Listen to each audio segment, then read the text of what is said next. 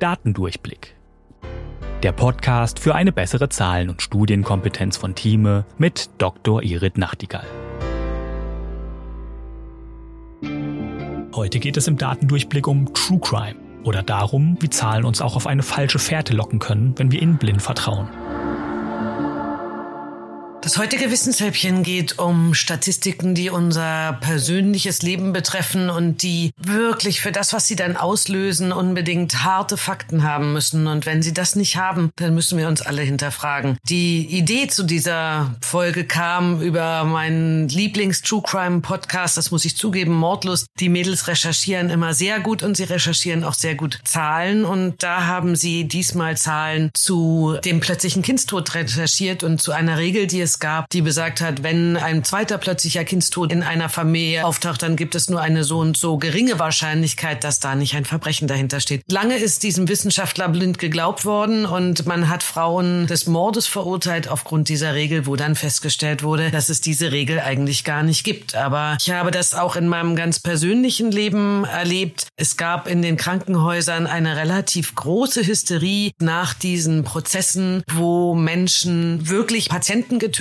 haben, Mitarbeiter in Krankenhäusern Patienten getötet haben und es wurden dazu Statistiken erstellt und es wurde geguckt, in welcher Schicht, bei welcher Pflegekraft, wie oft oder bei welchem Mitarbeiter, wie oft Kinder oder Patienten sterben. Und daraufhin hat es auch jemanden betroffen, den ich sehr gut kenne und wo ich mir sehr sicher bin, dass das nicht so ist. Denn man muss sich mal überlegen, je exzellenter eine Pflegekraft ist, desto wahrscheinlicher wird sie eingeteilt zu besonders schwer kranken Patienten. Das heißt, die Wahrscheinlichkeit, dass bei ihr mehr Patienten sterben, ist auch groß. Das heißt, das ist mal wieder eine falsch angewandte Statistik, die Menschen in ihrem ganzen Leben betreffen können. Es gibt keine guten Regeln dafür und ich finde es gut, dass man hinguckt. Das ist überhaupt keine Frage und Zahlen bringen Sinn in bestimmte Dinge, aber man muss über diese Zahlen eben hinausgucken. Man muss genau gucken, ob es irgendwelche weiteren Hinweise gibt. Man darf diese Zahlen nicht einfach anwenden, um sie für bare Münze zu halten. Und das kann dann Schicksale betreffen. Frauen, die deswegen des Mordes verurteilt werden, auch wenn es überhaupt keinen Hinweis darauf gibt,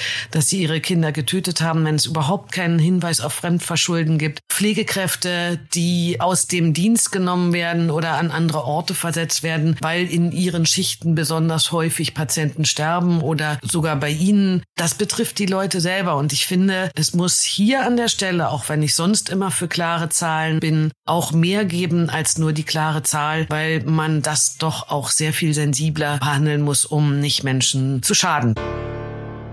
Das war Datendurchblick von Thieme mit Dr. Irit Nachtigall.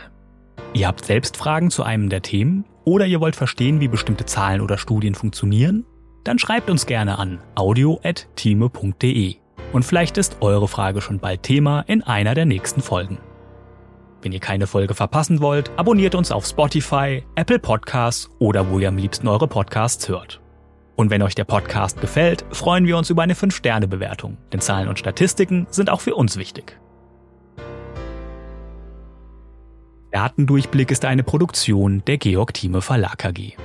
Recherche und Sprecherin für diese Folge ist Dr. Irit Nachtigall.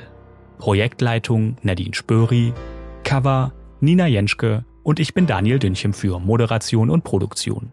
Tschüss und bis bald.